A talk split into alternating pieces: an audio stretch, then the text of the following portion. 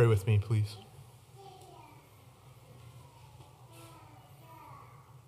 Father, we thank you for your word. We thank you for your great love for us in revealing it to us. I pray that you would make us great recipients of what you have for us today, that we might bear fruit, that we might glorify you, and that may our uh, lives be a reflection of your goodness to those around us. Anything that I have to say that is not from you, Lord, may it be quickly forgotten, that you may receive the glory.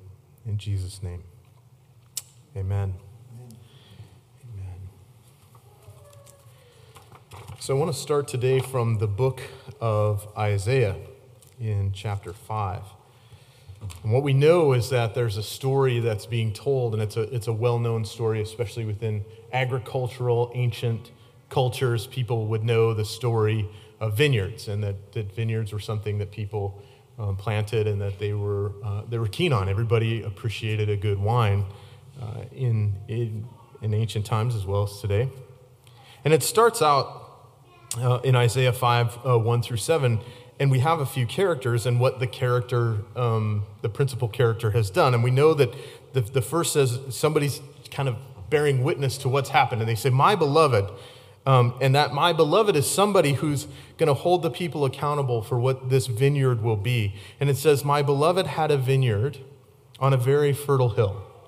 So this person who knows what they're doing picked a very great spot to plant a vineyard.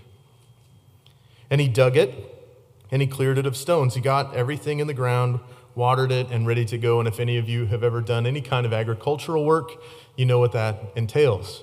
Um, every time you pick up one stone, there's four, and they just multiply like that. And when you weed, there seems every one you pull up, there's seven.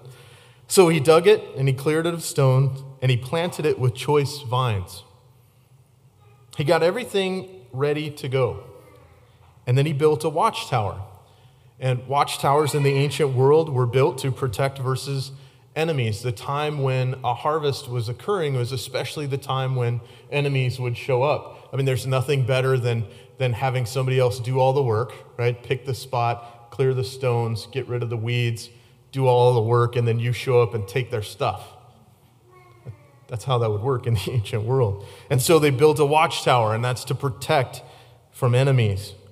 If you think about the story of Gideon, if you're familiar with that story at all, when, when angels come to Gideon, what is Gideon doing? He's threshing the wheat and, and, and he's hiding it.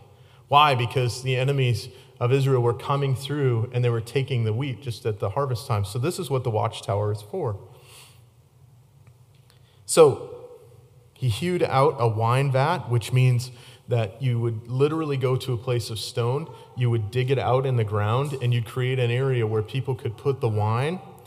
It's usually stone, and then once you get all the wine in there, people would get in there and smash it down. The trampling of the grapes. You're familiar with that thing? Well, it would be, think about how gross that is, actually.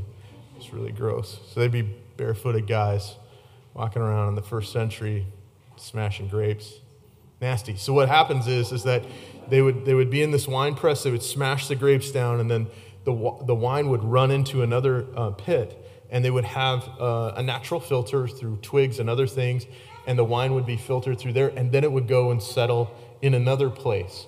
And so, so when you talk about digging a, a, a wine vat, it's, it's quite a complicated procedure. There would be wooden car- coverings to keep it from the heat so, so that you know, the wine doesn't ferment and get weird um, and, and ruined.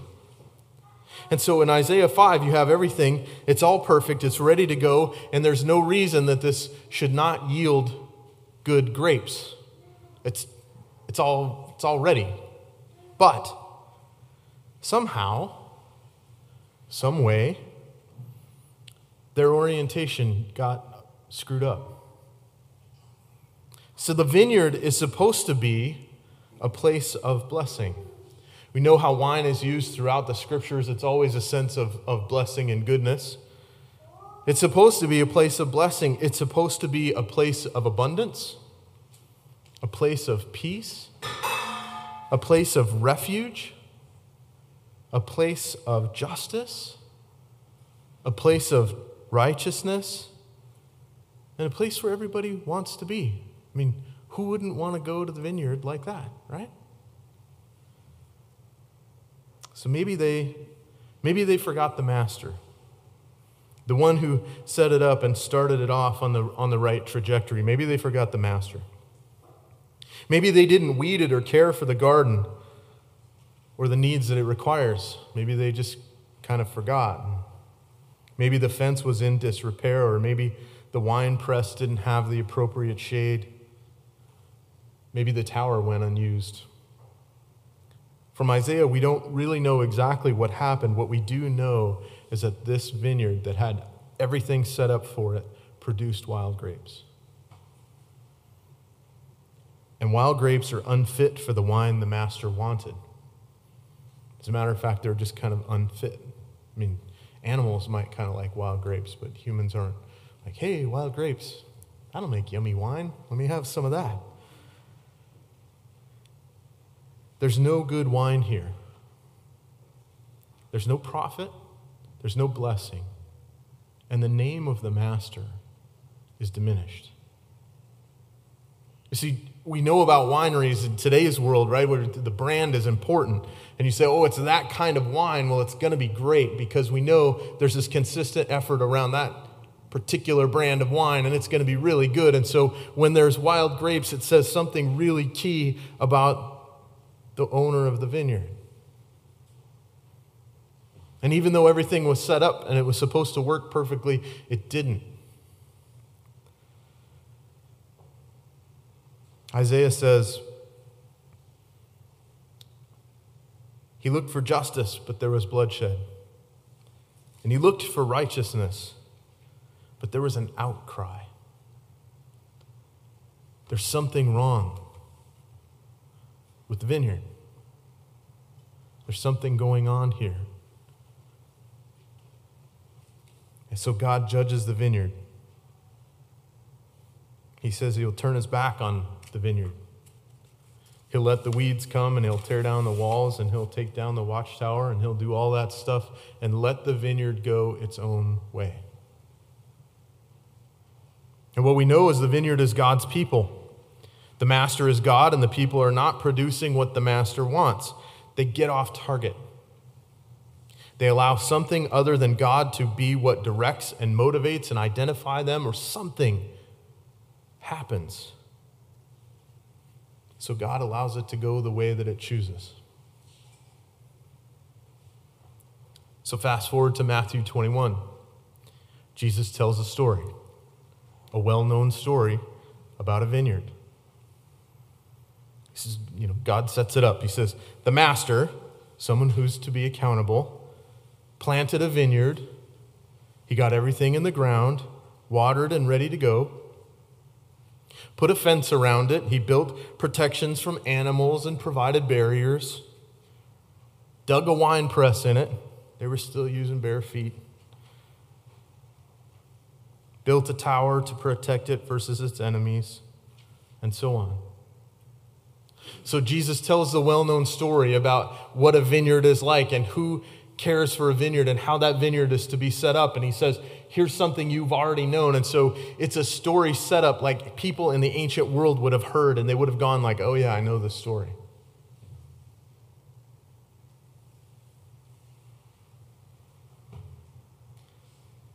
You may even know about what Isaiah had to say about a vineyard previously. But Jesus offers a twist on this particular story. And, and it's coming at a critical time in the history of Israel and the history of humanity, frankly, because Jesus has come into Jerusalem. And he's, he's finishing three years of ministry, and, and he's, he's coming in. And it's as if he's, he's circling around, and he's already been to the temple. And, and there's a prophetic nature about what it is that he's doing because he's already judged the temple, and he's already judged the sacrificial system. And, and when people want to use Jesus' example of turning over tables as a violent thing and say, see, Jesus was violent, I can be violent. That's rubbish. It's rubbish because Jesus was shutting, shutting down the sacrificial system. This is no longer working the way it was supposed to work. So Jesus speaks about a vineyard.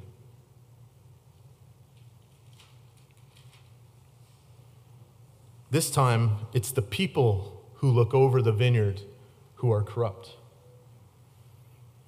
They beat and they killed and they stoned the servants sent to collect the proceeds from the vineyard, the very thing that the master should expect from his people, and the proceeds that come from being a vine uh, owner of a vineyard. The, the people rob him of those things. When more servants are sent, they did the same. And finally, the master's son comes and they throw him out of the vineyard and kill him. The, the religious leaders aren't doing their job. That, that's what's happening here. They're supposed to promote the beauty and blessing and abundance and peace and refuge and justice and righteousness and to point to who God is all about. They're supposed to be doing that, and they're in it for themselves. They're in it for themselves. They're wanting to protect their power and their perceived authority or the things that are theirs. They don't want there to be any disruption to what it is that they hold dear.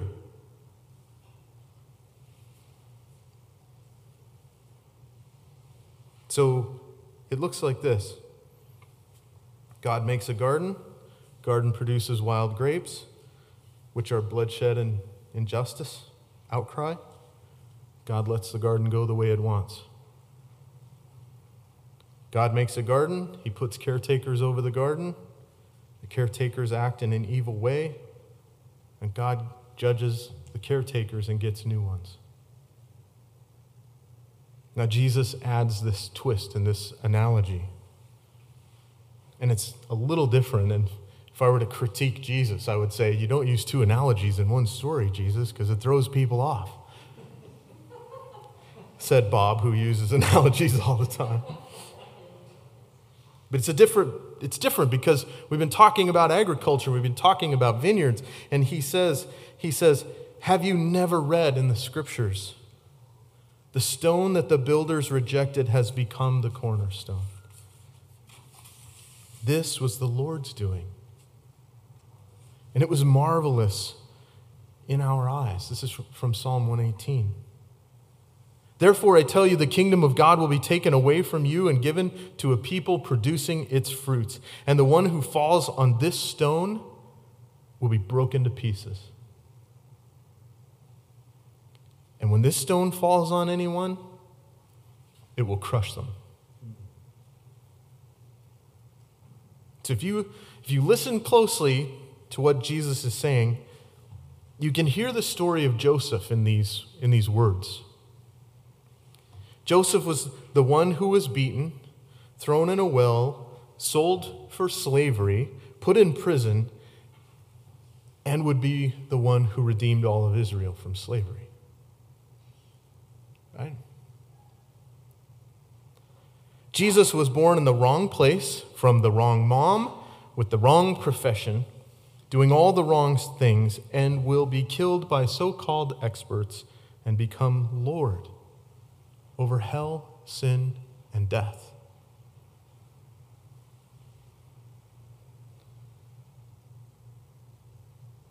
See, the stone that the builders rejected became the cornerstone. In ancient Israel, even though it had its vineyards set up by God, ready to go, took its cues about how to behave from the culture. They looked around and said, Well, we, we want a king. We want a king like every other organization and, and, and, and group and, and people around us. They, they all have kings. We need a king. And he says, I'm your king. No, we want a king because we want to look like them. And God said, Listen, this is how kings act. It's not a good thing. You'd really rather have me. No, we want a king. We really want something to rule over us, or someone. And the irony is, is that what we see when Jesus is crucified and he's before Pilate, we hear people say, We have no king but Caesar. We have no king but Caesar. We've completely abandoned God as the one who will direct our steps, as the one who will give us guidance, as the one who will bring all of the things that the vineyard is supposed to bring. We're changing that out for something else. So they choose a leader. We need a leader. They, God brings them Saul. So instead of being distinct, they began to look like everyone around them kind of like a vineyard with no walls. It just goes the way of the land. And the first century leaders took their lead from the culture as well. They were more concerned about power. Let's make sure that this Jesus guy doesn't take any power that we have. We don't want to lose that for sure. We don't want to give power away. We, we, we don't want there to be people who have more money and influence than us. We, we have to actually have the right politics. If this doesn't sound familiar, it needs to sound familiar, church.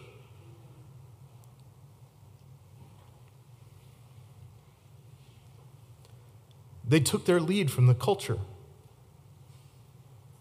their ideologies and their stances on all sorts of social justice issues in the first century. And they became caretakers out for their own good, hoarding and keeping and making sure that what they had was safe and that there was no problem and that we don't give up anything. Like teachers who aren't there for the kids, but there for themselves. And there's a mix of metaphor again they will be judged, they will be replaced. So when we take our cues from the culture, we're like the people in the Old Testament who took their lead from their culture They have other gods. They're intermarrying, adopting customs, and they produce wild grapes. And when we take our cues from the culture, we're like the people in the New Testament who took their lead and they followed power and politics and money and ideology, and they were replaced because they lost their way. Jesus is the cornerstone. And when you think about the builders, it, the builders rejected the cornerstone. They're the ones who are supposed to know everything about building and how to build and what to build, etc., etc. And they said, This one's not fit.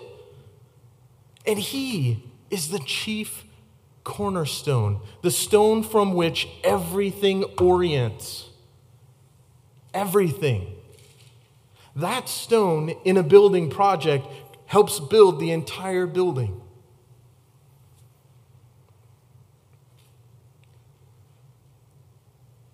Politicians, those in power, those with money, those with influence, those with their own agendas, they rejected Jesus.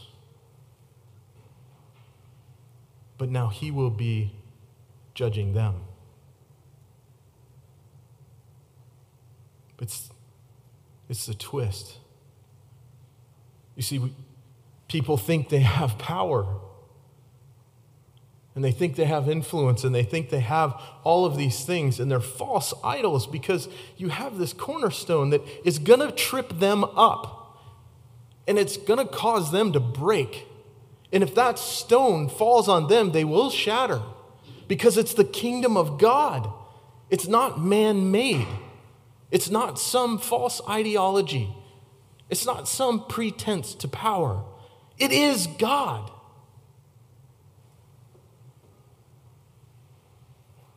Jesus will be what the rulers and kingdoms and powers and ideologies and principles crash upon and break into little pathetic pieces because he is the measure of what it means to be God's and what it means to be human. He's where all of creation will orient itself from. There's no other perspective. It's Him.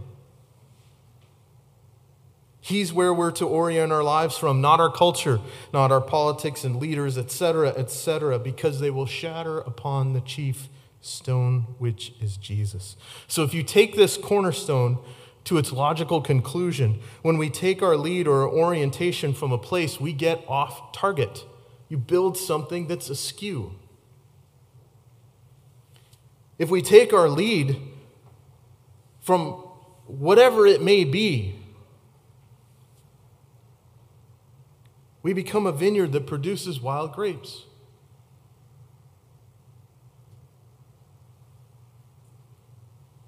And they look like worry, and those grapes taste like fear and anger and hatred and bitterness and division.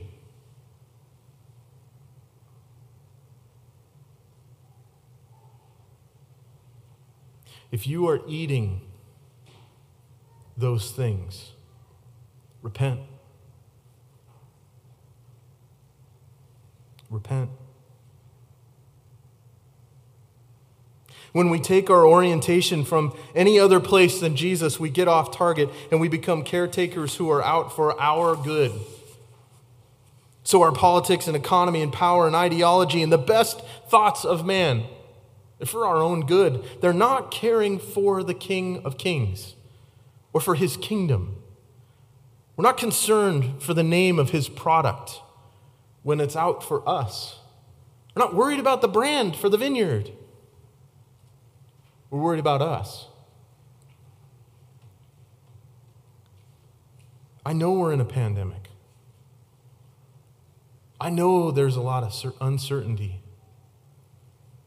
I know this isn't easy. This is our chance, church. This is our chance. Because the light shines brightest in the darkness.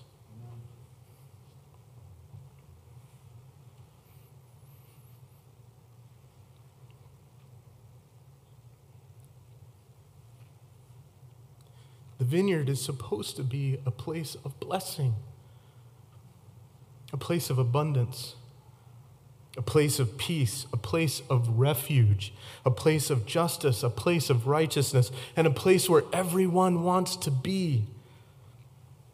That's the vineyard of the Lord, and we are the vineyard of the Lord.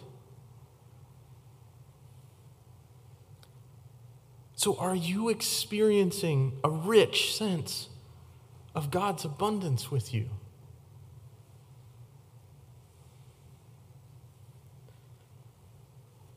Do you sense his blessing upon you? Is the peace of God that passes all understanding overwhelming your hearts and your minds to such a degree that people have no idea how you can function the way you are functioning?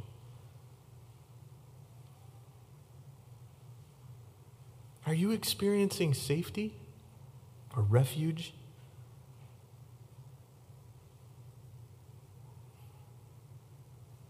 What about justice and righteousness? Do others want to be in your company because you are producing these fruits?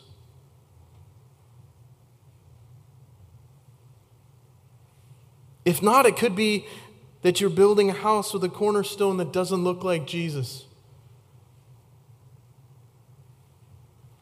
The whole thing could be crooked, and at some point it will judge itself by collapsing.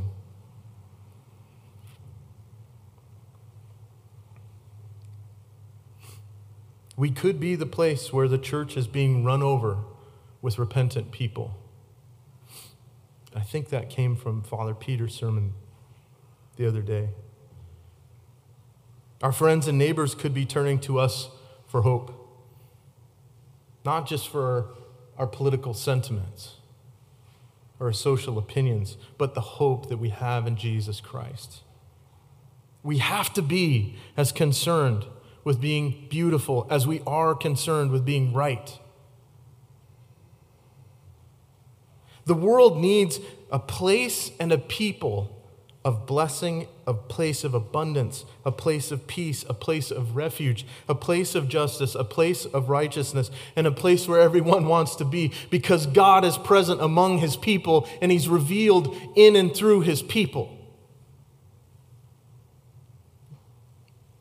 No so called expert, no politician, election, affiliation, ideology, and no amount of money or influence can build this vineyard.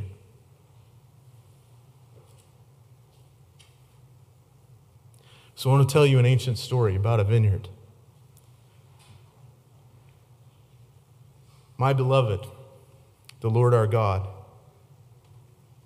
who will hold people accountable for what the vineyard will be, had a vineyard on a very fertile hill.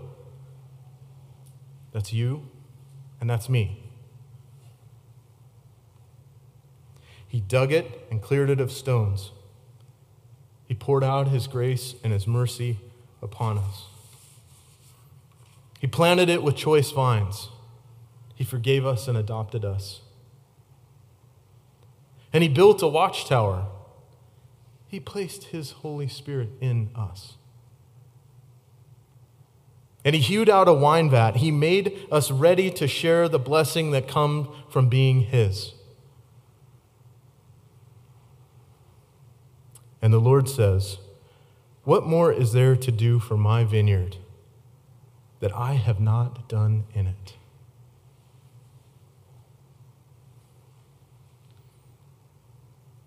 May we produce the fruit of the vineyard in such a way that we embody what God is calling us to be and to do. And may we produce a place for people to come running to come running to receive what they so deeply need. May it be so, church. May it be so.